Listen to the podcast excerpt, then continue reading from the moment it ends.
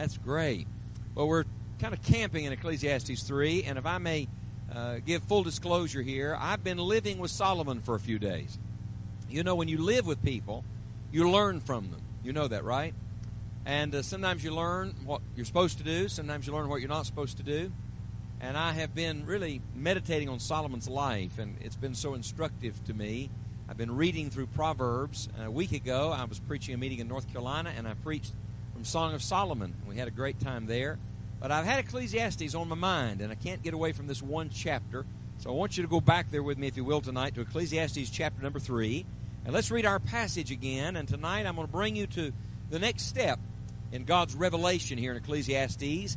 Ecclesiastes is a book about life. So if you're living, it's for you. How many of you are living tonight? Raise your left hand, please. Your other left. That's good. And if the person next to you didn't raise their hand, check on them real quick. Make sure they're still with us.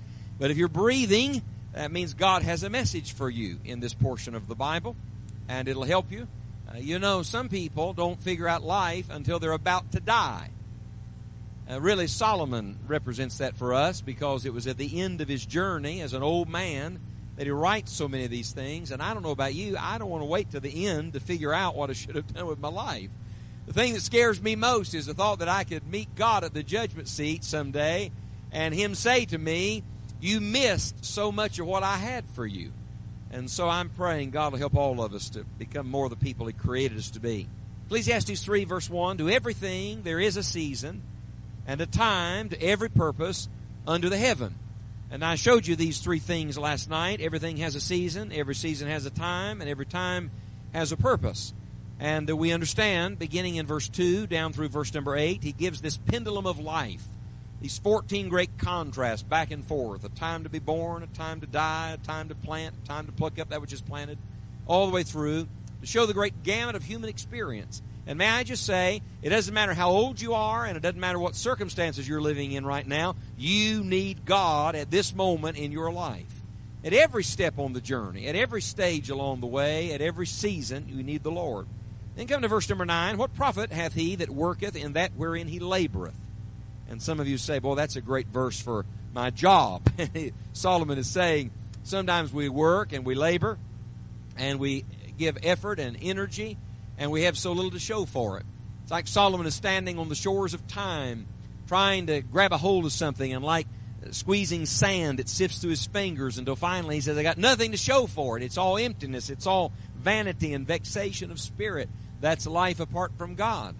And then he says in verse 10, I have seen the travail which God hath given to the sons of men to be exercised in it. And now we come to our verse.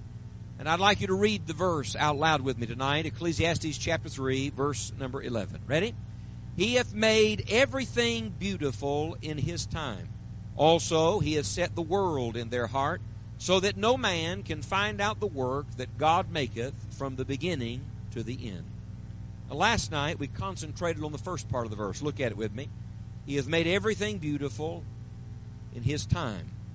I was reminded of this again today I was talking to a man on the phone, and he was talking about an opportunity and something that he he hopes will come to pass, and something he and I both are praying for. And God brought my message to my mind today. How many of you know it's one thing to preach and another thing to live it?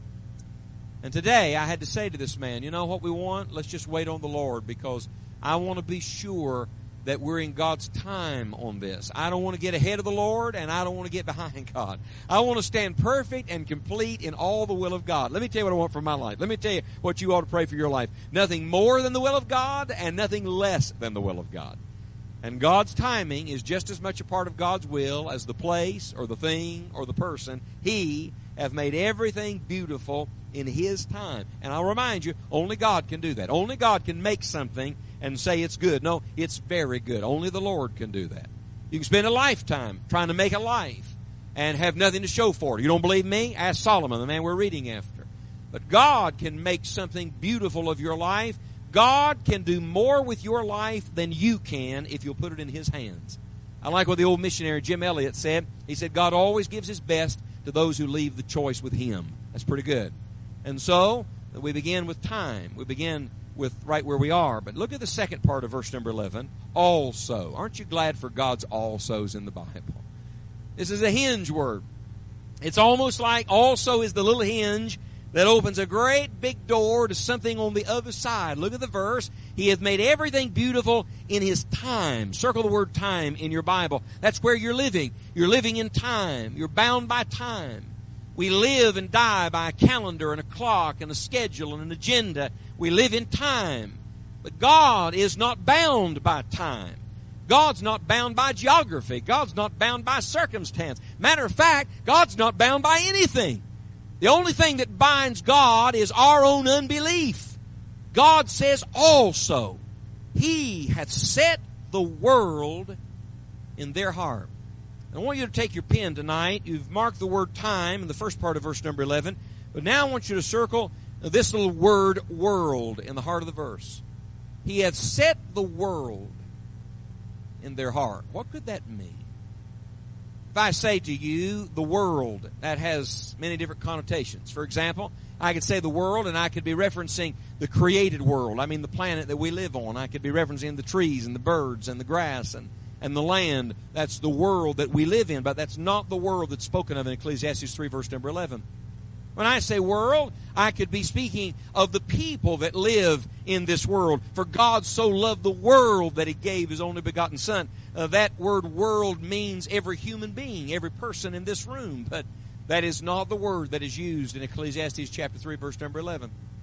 If I say world in a spiritual sense, I could be referring to this world system that is under the control of the devil, uh, that appeals to the flesh. It's that it's that world that John wrote and said, Love not the world, neither the things that are in the world. If any man love the world, the love of the Father is not in him. Well, that can't be the world he puts in their heart. Because I don't think God would put this world system in your heart. God wouldn't put lust in your heart and desire for temporal things in your heart. So, what could this world be that God puts in the heart of every man, every woman, every boy, and every girl? On the margin of your Bible, I want you to make a little note. Would you take your pen out tonight? And right next to world, in the margin of your Bible, I want you to write down the root word that this word world comes from. It literally means, you ready for this? Vanishing point. Literally. Not something seen, but something unseen. Not, not as far as we can go in time, but beyond the veil of time, beyond the other side. Let me ask you a question. How many of you believe on the other side of this door something actually exists? Would you raise your hand, please? How many of you think something is actually there? It could be a facade. I, I'm not positive about it, but I think there's something on the other side of this door. Now, watch, please. I can stand on this side of this door and I can imagine what's on the other side. I can hope for what's on the other side. I can dream what's on the other side. But until the door opens, I cannot find what's on the other side of the door. Look, please. Also is the hinge that opens the door from time into eternity. When the Bible says, also, He has set the world in their hearts, He is saying that the eternal God put a little bit of His eternality, eternity, inside of every human being. That means that your body, you see this body? Everybody look up here. See this body? It's just flesh. Not very pretty flesh either. It's just flesh. And someday, guess what it's going to do? It's going right back to the dust of the ground.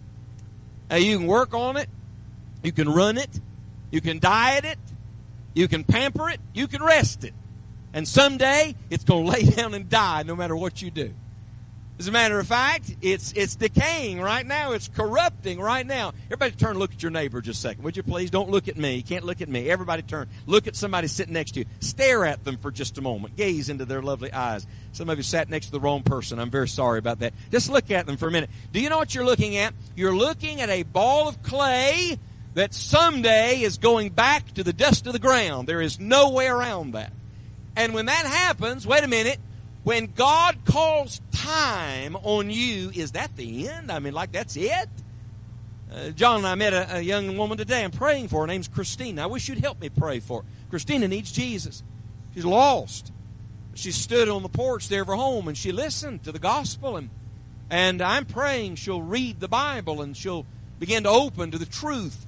She was very patient in listening. Uh, Christina said, she said, I don't really believe there's necessarily a God. And she has this idea that, look, please, when you get to the end, it's not a door, it's a wall. In other words, you just hit the wall and it's over. uh, you you finish time, and that's the end of it. Well, I'm going to just tell you something. When you get to the end of this life, friend, that's not the end. That is just a speck. That's a lint on the page of history. That's just a little tiny piece of what you have to look forward to. Because on the other side of that door, there's an also.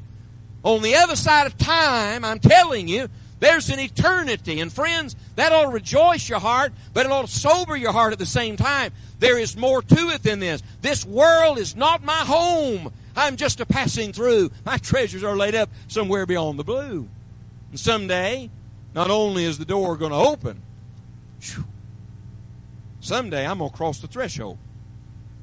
Someday I'm stepping across to the other side. I don't know if you can still hear me or not. I hope you can somewhere on the other side of this time that I'm living in right now that's real, this is real, there is a, a, reality that is just as real, or should I say, it is more real because this will end and that will never end. There is an eternal heaven to gain. There is an eternal hell to shun. There is an eternal God to meet. And there is an eternal soul to care for right now. That's what it means. Look at the verse when the Bible says, also, He has set the world in their heart. As a matter of fact, we'll come back to the end of the verse tomorrow night, but notice the last word of verse number 11. What's the last word of verse 11, church? Would you say it out loud? I'm sorry, I didn't hear you. What's the word? End. You know what Solomon is doing? He said, let's go to the very end and work our way backwards. Spurgeon said, if you want to make the most of your life, meditate on your death. Sounds a little morbid. People say, I don't want to think about my death. Well, you better. Because nobody's prepared to live until first they're prepared to die. So if you want to make this day count, let me tell you what you do. You go to the last day you ever live on earth and imagine what you want that day to be like and live that way today because any day of your life could be the last day you spend on this planet. And someday, any moment, you could breathe your last here, you could speak your last word here, you could get up your last day here, and you could cross the great threshold from time into the presence of the eternal God. And you know what I'm saying to is true tonight. Do you know why? Because on the inside of you, there's a little bit of eternity that cries out. That's why men search all their lives for something. That's why they lay in bed at night thinking, why am I here? It's why they go through their day thinking there's got to be more to life than this. It's why they try to fill the vacancy and the void on the inside with toys and things and pleasures. It's why they chase after all kinds of knowledge. Read the book of Ecclesiastes. He tried it all. Why? Because there is inside of every human being an eternal soul that cries out. And someone said, Our souls are restless until they rest in Him.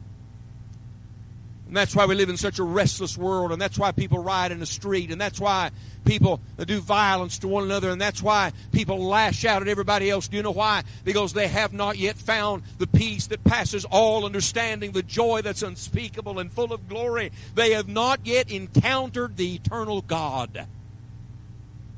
He has set the world in their hearts. And so he takes us to the end. Now look at verse 17. Would you look at verse 17 with me? He said, I said in my heart, remember, set the word in our hearts. I said in my heart, God shall judge the righteous and the wicked.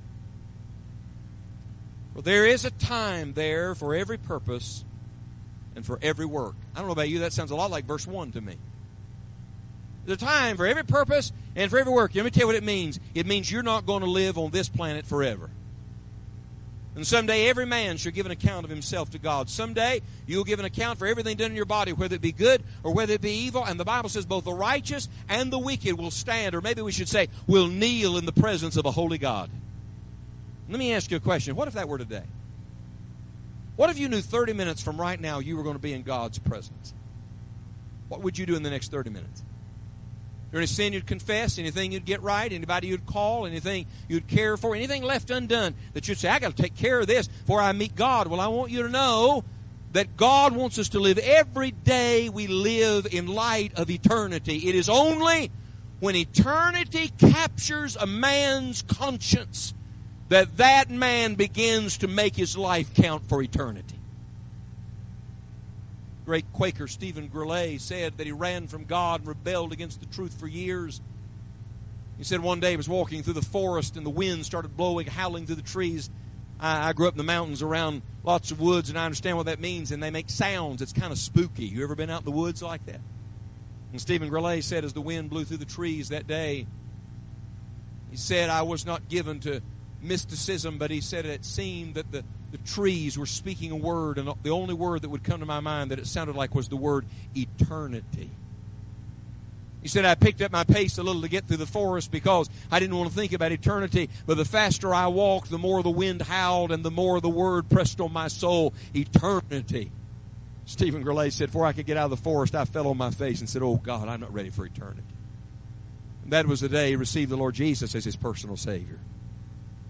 It was David Brainerd that said, I love to live on the edge of eternity. It was Robert Murray M'Cheyne that said to preachers, when you preach, always preach for eternity. Dr. Robertson used to tell the story of a man who was a lost man. And he run, was running from God and decided to take a cruise to get away from it all. And he got on a cruise ship. Don't you know God knows where you are? God was there before you got there.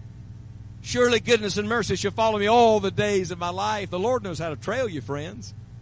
He gets on a cruise ship and he's standing on the deck of the ship, and a man comes up to him and introduces himself. And they start a conversation. In a moment, that man pulled a gospel tract out of his pocket, said, Hey, can I give you something to read about knowing God and getting ready to meet the Lord? And it angered him. It just ticked him off. He thought, Here I am trying to get away from church, and one of those holy roller people followed me on this boat. And he took that tract and he tore it up in little pieces and threw it in the air. It went everywhere, right in the man's face. Stormed off, went to his stateroom, slammed the door, took his coat off. When he took his coat off, there was one little piece of that gospel tract that had stuck on his lapel. Dr. Robertson relayed the story. He said he looked at that piece of paper, and on one side there was one word. It was the word God, the one person he didn't want to think about. He flipped it over, and on the other side there was one word would you like to guess what the word was? Eternity. Eternity. You know what he did? Put his coat back on, went back up on the deck of the ship, found the guy, gave it to him, said, I'm sorry, would you tell me how to know Jesus is my Savior? You know why? Because in a moment of time, God made eternity real then. See, no preacher can do this, but at this moment, the real preacher, the Holy Spirit, could pull back the veil of eternity and give you just enough glimpse on the other side of the door into the also, into what God has put in your heart that you're going to meet someday to make you think differently about your life now. And I wonder, have you thought lately much about eternity? One of God's great preachers was a man by the name of Thomas Chalmers. Chalmers was a man that was mightily used of God. But early on in his life, get this one, he was a pastor and he wasn't even saved.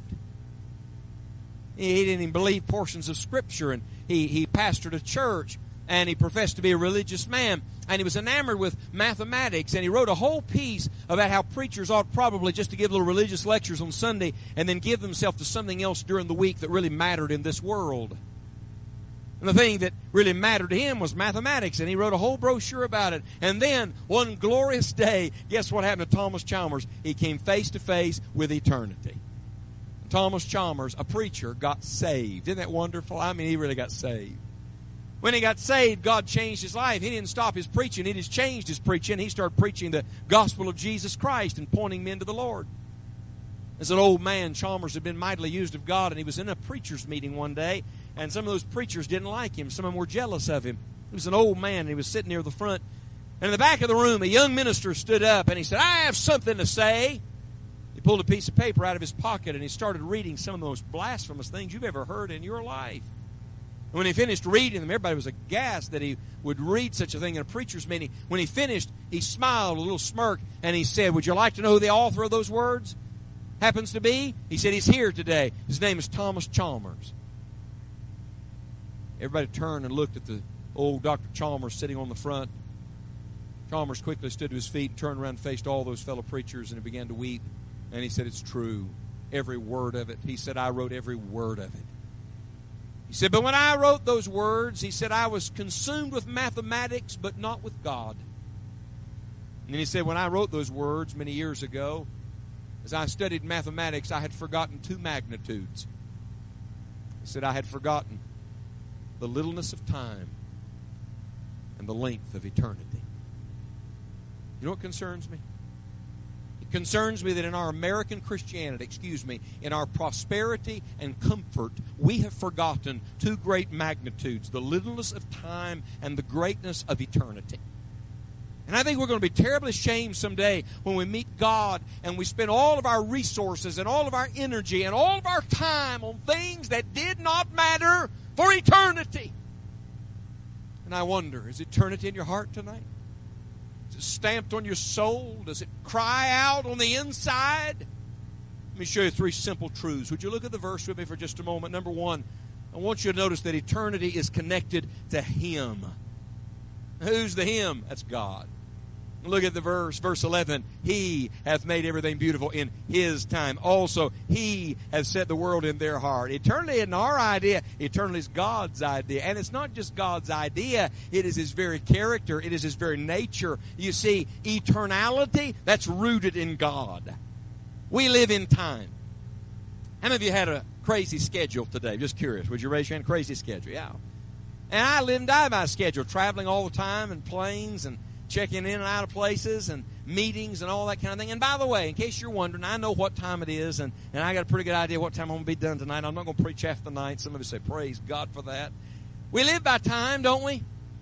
I want you to know God's not bound by time. See, time is actually held by the eternal God. He is above time. He is outside of time. He, he transcends time. Do you know why? Deuteronomy chapter 33 says He is the eternal God.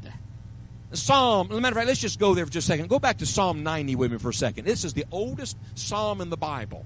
It's so old, David didn't write it, Moses did. That's going back a ways, isn't it?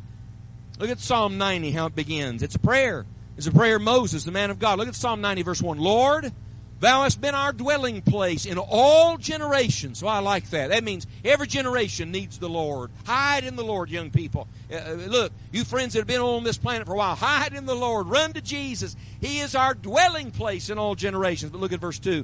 Before the mountains were brought forth, or ever thou hadst formed the earth and the world, even, look at the phrase, from everlasting to everlasting, thou art God. You ready for this? This is exciting to me. Did you know that the word everlasting here, it's the same basic word that's used in our text? It means from vanishing point to vanishing point. It means hit the rewind button. Go all the way back in human history as far as you can go. I'm talking about Adam and Eve. No, I'm talking about before Adam and Eve. I'm talking about, look please, all the way back to where time and earth vanish away. And when everything vanishes, guess what's still there? God is still there and hit the fast forward button and go all the way to the end of time and watch the world burn up and everything is gone, there'll be one who is still there. You know who it is? It's the eternal God. It is the God who goes from vanishing point to vanishing point, from everlasting to everlasting. Thou art God. So, number one, God connects eternity to Himself. Could I show you the only verse in the whole Bible that has the word eternity in it? I love to preach on this text, and I don't want to get bogged down there, but let me just show you. Everybody turn to Isaiah 57 with me for just a minute.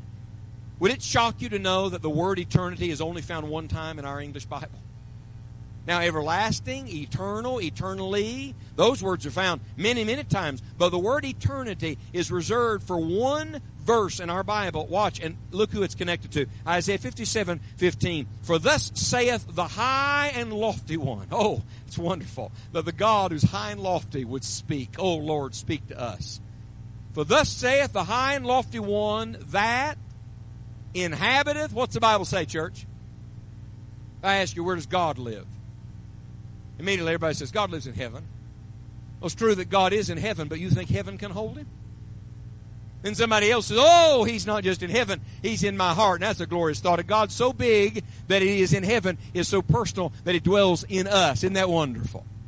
And yet, even that answer is not complete. And someone else says, Well, God is everywhere, the omnipresence of God. That's true too. But Isaiah 57 15 actually goes beyond that. This is, this is the most immense answer to the question. Would you like to know where God is? He's so big, he fills up eternity. I don't know about you, that blows my little pea brain. Any, anybody else have pea brains right now and they, you just say, you know, that's, that's beyond me. Yeah, well, join the club. Can you imagine? God's house is eternity. Have you ever been through the Biltmore House? In Asheville, North Carolina, is the largest privately owned personal residence in the in North America. It's called the Biltmore. It is immense. It's ridiculous, is what it is.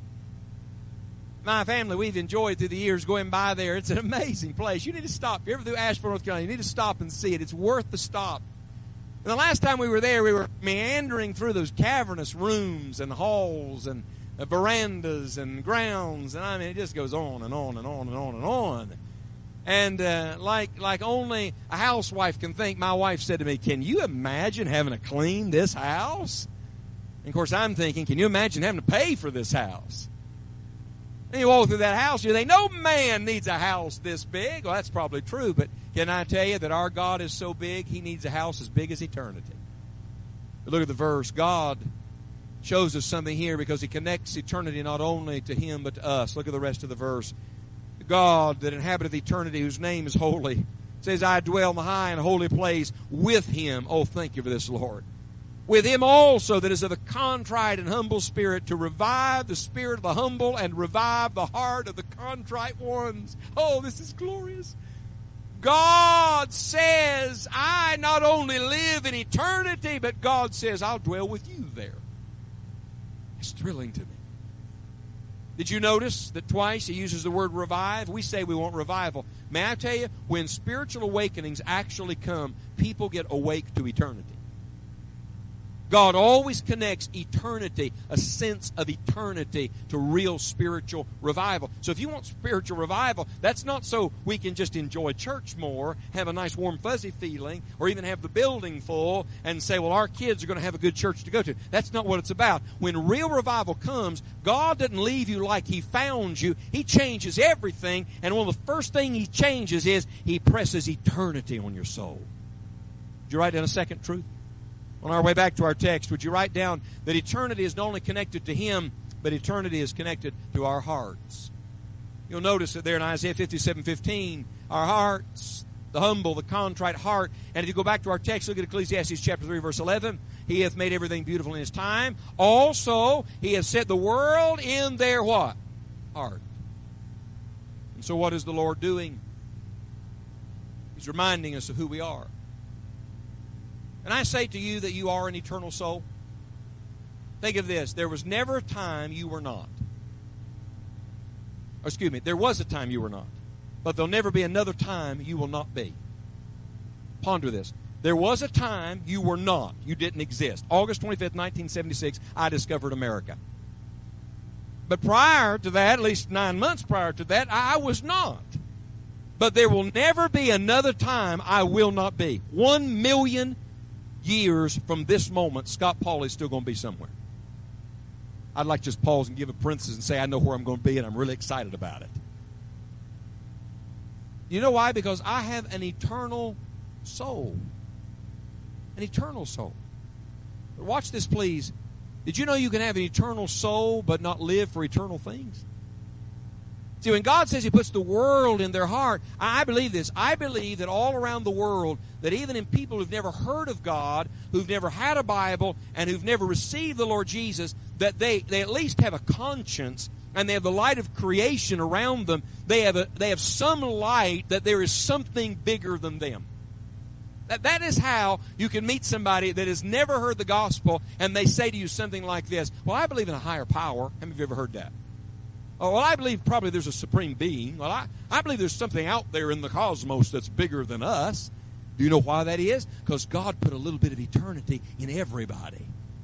A sense that there is something more, that there is someone more. And by the way, the devil has lots of cheap substitutes, and everybody wants to talk about alien life forms and all that kind of thing. Let me tell you something. The greatest pursuit of your life will be the pursuit of the knowledge of Almighty God. You'll never get to the end of that pursuit.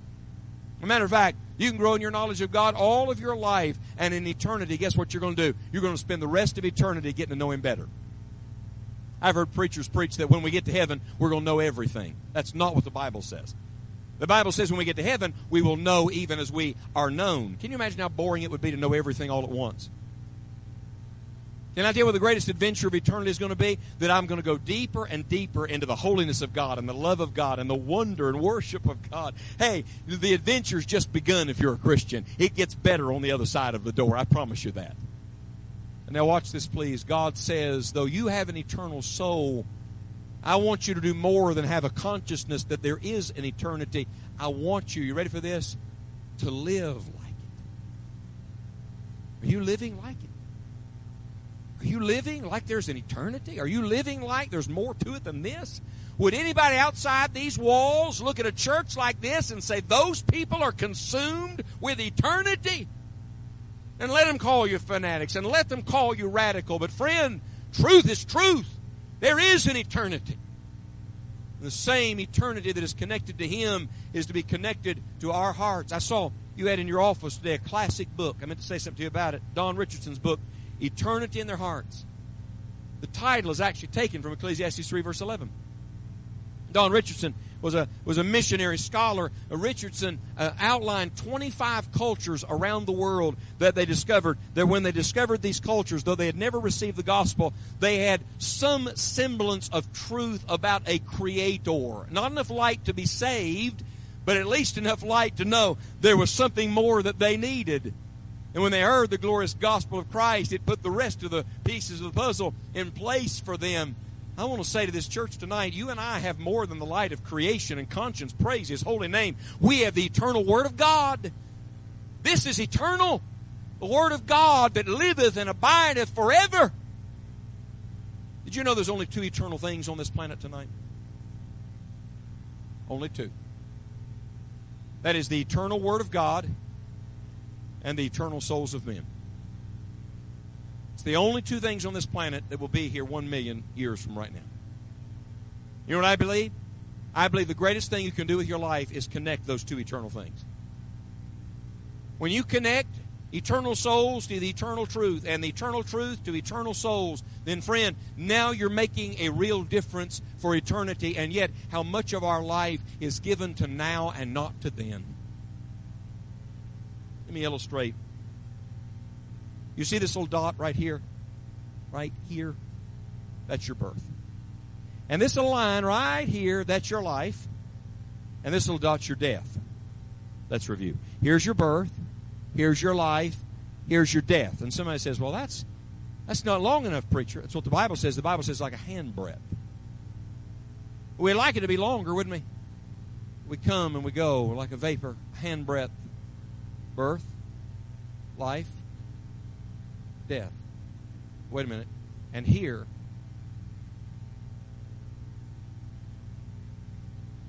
stay with me now. We're going somewhere. You know where we're going? Eternity. Here's eternity. And by the way, if I ran around this church building a hundred times, how many of you'd like to see that? It'd be fun to watch, wouldn't it? But if I ran around the building a hundred times it would still be an imperfect illustration. Do you know why? Because there is no end to eternity. Oh, wait a minute. We all say we believe that and we nod our heads and say, that's right, preacher. Well, the Bible says, well, let me ask you a question then. Why are we giving so much of our attention and energy then to this and giving so little attention to this? God says, I want eternity to be connected to not only myself, but to yourself. There's a third truth and it's found in the wider context of this verse. See, every verse is connected to every other verse. Could I point out to you where verse 11 comes? This is deep. Are you ready? Verse 11 comes after verses 1 through 10. That's profound, isn't it? And what is verses 1 through 10 about? Verses 1 through 10 is all about this life. It's all about time. So would you write this down, please? God not only connects eternity to himself and to our hearts, but number three, he connects eternity to here here. To this present tense moment where you're living, to the great here and now. Do you understand that this moment in time will affect eternity in some way? Why'd you come tonight? Hear a sermon? Sorry to disappoint. How'd you come tonight? To, to see somebody else? Well, it's nice to fellowship, but let me tell you the real the real truth is the real truth is God wants this moment in time to affect all of our eternities. Watch this, please. Time is to affect eternity. And the truth of eternity is to affect time. When people get consumed, I mean consumed with eternal things, their values are different. They they think different. Their math is different. Their priorities are different. Everything's different. Do you know why? Because now suddenly they're viewing this life, this here and now moment, from God's perspective instead of their own. And I'm afraid that it's very simple, very easy for spiritual people to start living carnally and thinking like lost men do. And I want to say to you tonight, set your affection on things above and not on things on the earth. For ye are dead, and your life is hid with Christ in God. When Christ, who is our life, shall appear, then shall we also appear with him in glory. Stop living today for today and start living today for eternity. God connects eternity to the here and now. Sad truth is that Solomon was so wise and he made so many accurate observations. Do you know Solomon's problem? He had the right observations and the wrong applications. He observed the, the futility of life and the vanity of this of this earth, and yet his his application was, at least all through the book until you get to the end of it, well, let's just eat, drink, and try to enjoy the most out of our life. I mean, get all out of it you possibly can. That's the wrong application. Well, the right application is this Enjoy every season that God gives you. Stop enduring the season you're in and enjoy the season you're in. God's in the middle of that season. And get everything out of that season you possibly can. Learn from it because every season gets you ready for the next season. But the greatest application of all is this live every season of your life in light of the longest season, which will be eternity. What if we started making all of our decisions in light of eternal things? What, what if we started choosing things and planning things in light of eternity? Oh, how it would change our lives. P.P. Bliss, wrote so many of the great hymns in our hymn book, died right here in Ohio. He and his wife were coming back from a meeting after Christmas. They were to meet up with D.L. Moody. They were on their way back to their children. Ashtabula, Ohio, their, their train went across a railroad trestle that was weighted down with snow, and it collapsed under the weight of that train, went all the way to the bottom of a ravine. That wooden train caught on fire. Be Bliss, if I remember correct, was 33. He got free, but his wife could not. He crawled back inside, tried to free her, could not. And he sat down next to her and said, If you're going to heaven today, I'm going with you. And both of them sat there, met God. They went into eternity. Of all the songs P.B. Bliss wrote and sang, many of them are famous. Few people know the last song he ever wrote. It was the last song he ever sang. He had just finished the words. He had just finished the words, and in the meeting that they had just come out of, he sat down at the piano and he began to sing them. Here are the words of the last song that P.B. Bliss ever wrote. Oh, the clanging bells of time. Night and day they never cease. We are wearied with their chime, for they do not bring us peace. And we hush our breath to hear, and we strain our eyes to see if thy shores are drawing near. Eternity, eternity. Oh, the clanging bells of time, how their changes rise and fall. But an undertone sublime, sounding clearly through them all, is a voice that must be heard as our moments onward flee. And it speaketh, aye, one word, eternity. Eternity.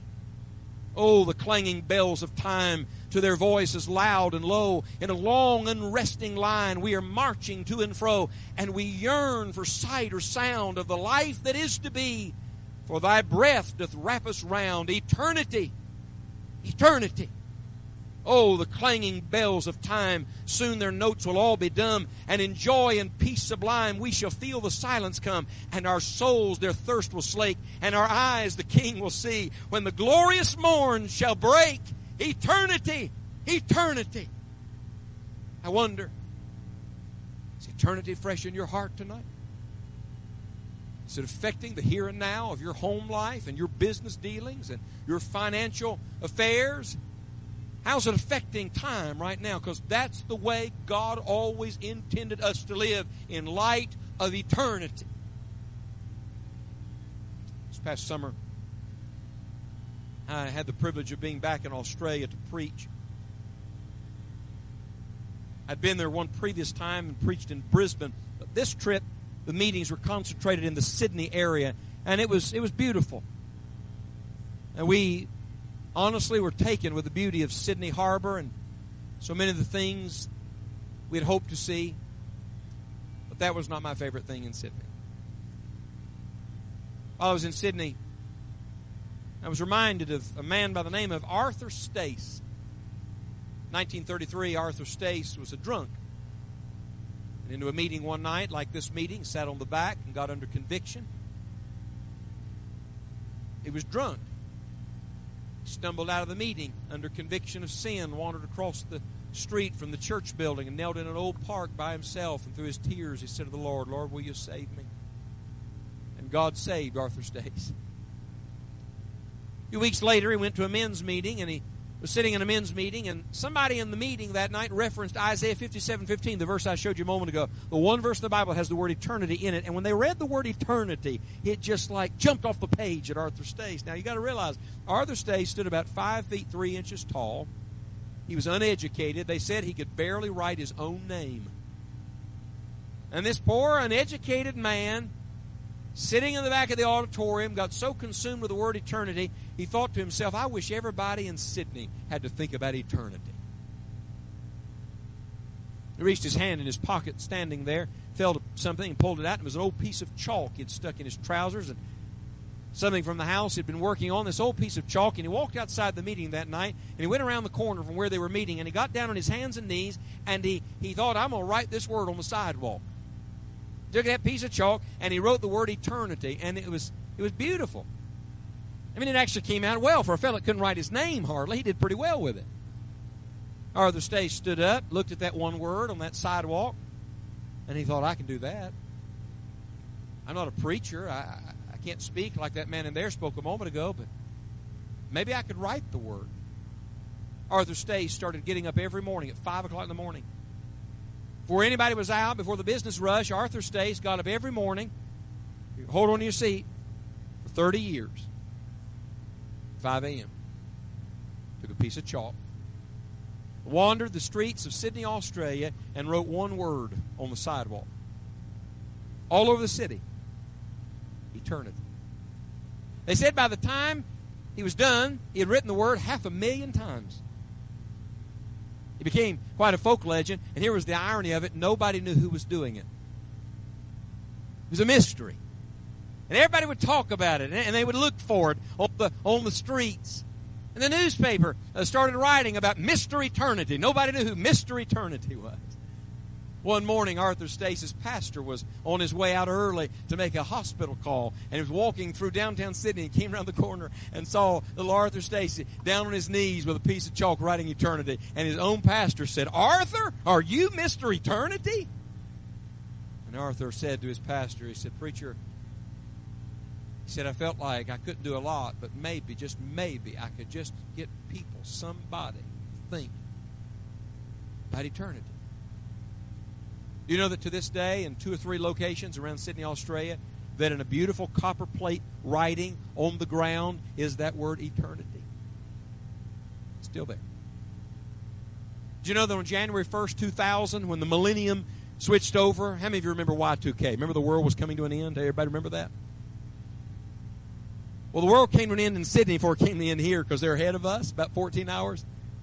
And on January 1st, 2000, did you know that on the Sydney Harbor Bridge, which is massive, they flashed up in neon lights one word. Would you like to guess what word they put up? Eternity.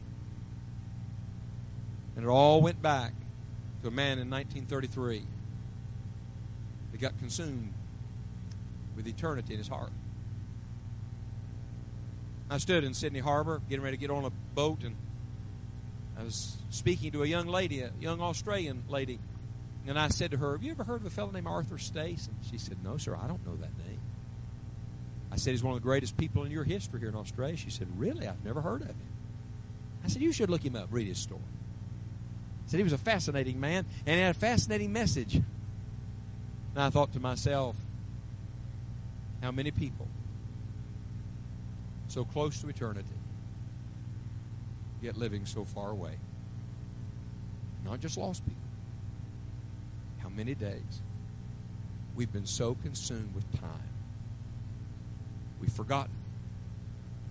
He said eternity, the world, in our hearts. Our Father, I thank you for the Word of God that liveth and abideth forever. And I ask now in the name of Jesus that you would stamp eternity on our souls. May it make a difference in the way we live. Heads are bowed, our eyes are closed. I don't think if it's all right we'll have any music tonight because I'd like the only sound in this room to be the sound of people praying. And I'm going to get right to it. How many of you know you're saved, you're sure of it, and you're glad about it? Would you lift your hand toward heaven? You say, I know that much, preacher. I'm saved. That's settled. Would you thank the Lord for that right now? Just lower your hand and say to God, Thank you for saving me. Thank you. Thank you for getting me ready for eternity. And I must ask this question Is there even one among us tonight that would say, Preacher, I must be honest with God and with myself and with you? I'm not 100% sure if I died tonight that I'm ready for eternity. I'm not sure I'm saved, but I don't want to be lost before. I'd like you to slip your hand up in the air with mine right now. You say, That's me, preacher. Pray for me. Pray for me. I need the Lord. Now, I know that parents are sensitive to the needs of their children. Grateful to God for that. Anyone you say, I need Jesus. If you need the Lord, you can call on Him now and be saved. You can say to the Lord, Save me, Lord. I trust you, Lord. And He will hear and answer that prayer. Best I can tell, I'm speaking to God's people tonight. So I have two simple questions. Here's the first How many Christians in this room tonight would say, Preacher, I'm just going to be blunt and be honest. I'm saved. I know I have eternal life, but I have not been living my life for eternal things like I ought to. In fact, I've been a little distracted by this life. May not be the worst thing in the world, maybe even be good things. But eternity has not been the main thing to me, and tonight I want to ask God to forgive me of that. And I want a real renewal in my own walk with Jesus and a rededication to Christ. That's me. Pray for me. I'm not going to embarrass you. I want you to raise your hand big and high in there with mine right now. God bless you. Several of you. Thank the Lord for that. God bless you, friends. Here's the second question how many believers in this room tonight would say, Preacher, I'm saved, I'm trying to walk with God, live the Christian life, but tonight I realize that there is a, a seriousness, a soberness to life about eternity that I need more of. That I need a clear vision of eternal values and what matters to God. I, I need a burden for souls around me. I need to start thinking about the fact this is not going to last forever, but eternity is. And if God will help me, I'd like to start ordering my life and my family and my Christian witness and my dealings with people in the community more with eternity in mind. I'd like to be a Mr. Eternity. I'd like to be a Miss Eternity. You say, I'm a Christian and I, I mean this. Preacher, pray for me. I want you to raise your hand toward heaven right now, would you please? God bless you. Here's what I'm going to do. In a moment, I'm going to count to three. I'm going to ask every Christian in this room that knows God's spoken to you tonight about either one of those things either something you need to get right or your burden for others and for your life and your influence. On the count of three, if you mean it, I'm going to ask you to stand to your feet right where you are. One, two, three. Quickly, quietly, just take your stand for the Lord tonight and say, God's speaking to me as a Christian. And I want my life to be different. I want my priorities to be different. I want my influence to be different. Oh, Lord God, awaken us out of our lethargy and our mediocrity, our normalcy Awaken us to eternity. If you're standing right now, would you look at me? I want you to know that if revival ever comes to this church and revival ever comes to this community, it will be because somebody here gets awake to eternity. In the stillness and quietness of this moment, I'm going to ask those of you that are standing, if you're physically able, if you'd leave your place and come join me in this altar, let's have a prayer tonight that God will help us to live in light of eternity. If you can kneel, you can kneel here. If you need to stand or sit on the front. And I'm going to ask you, find a place to pray right now and do business with God. And the Lord's been speaking to you. Talk to Him about whatever God's talking to you about. Ask God to be thorough with you, to change in you whatever needs to change in you. Oh, may God break up our fallow ground, such hardness in all of us. Oh, Lord, we get so distracted. Please, Lord, break up whatever you need to break up and shake up whatever you need to shake up. to get us ready, Lord. Ready, Lord, for eternity. Holy Ghost, write the word on our souls tonight. Plant it on our minds. Let us see others as eternal souls for whom Jesus died. Let us see this life through the lens of eternity. And I want you to hold your place where you are for just a moment. You're doing business with God about your own life and your own family, your own spiritual need. But let's go a step further, shall we? How many people in this room right now are burdened for somebody that you know that's lost and needs Jesus? Would you raise your hand? Would you pray for them right now? Call their name to God right now and just say, Lord, save them. Dear Lord, don't let them go to hell. You ever weep for a soul? Does it bother us? People will perish. Oh, Lord. How many of you know a prodigal? Somebody saved, but they're away from God, squandering like Solomon did, wasting their opportunity. Would you raise your hand? Are you burdened for them? Pray for them right now. Call their name. Oh, Lord, bring that prodigal home. God is able, friends. Yes, He is. Lord, bring them to themselves and bring them to Thee. Father, get out of us what doesn't need to be there, but put into us what needs to be there. May this truth of eternity be so deeply in our hearts that it may affect the way we live our lives. I thank you. In Jesus. Stay and pray as long as you need to pray. You should not be in a rush when God is at work.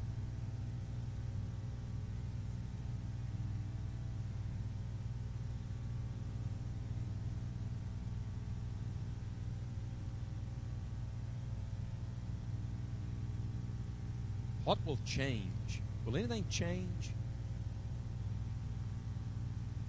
All we do is have a meeting, and I preach a handful of sermons, and nothing changes. Then I've wasted my breath. You've wasted your time.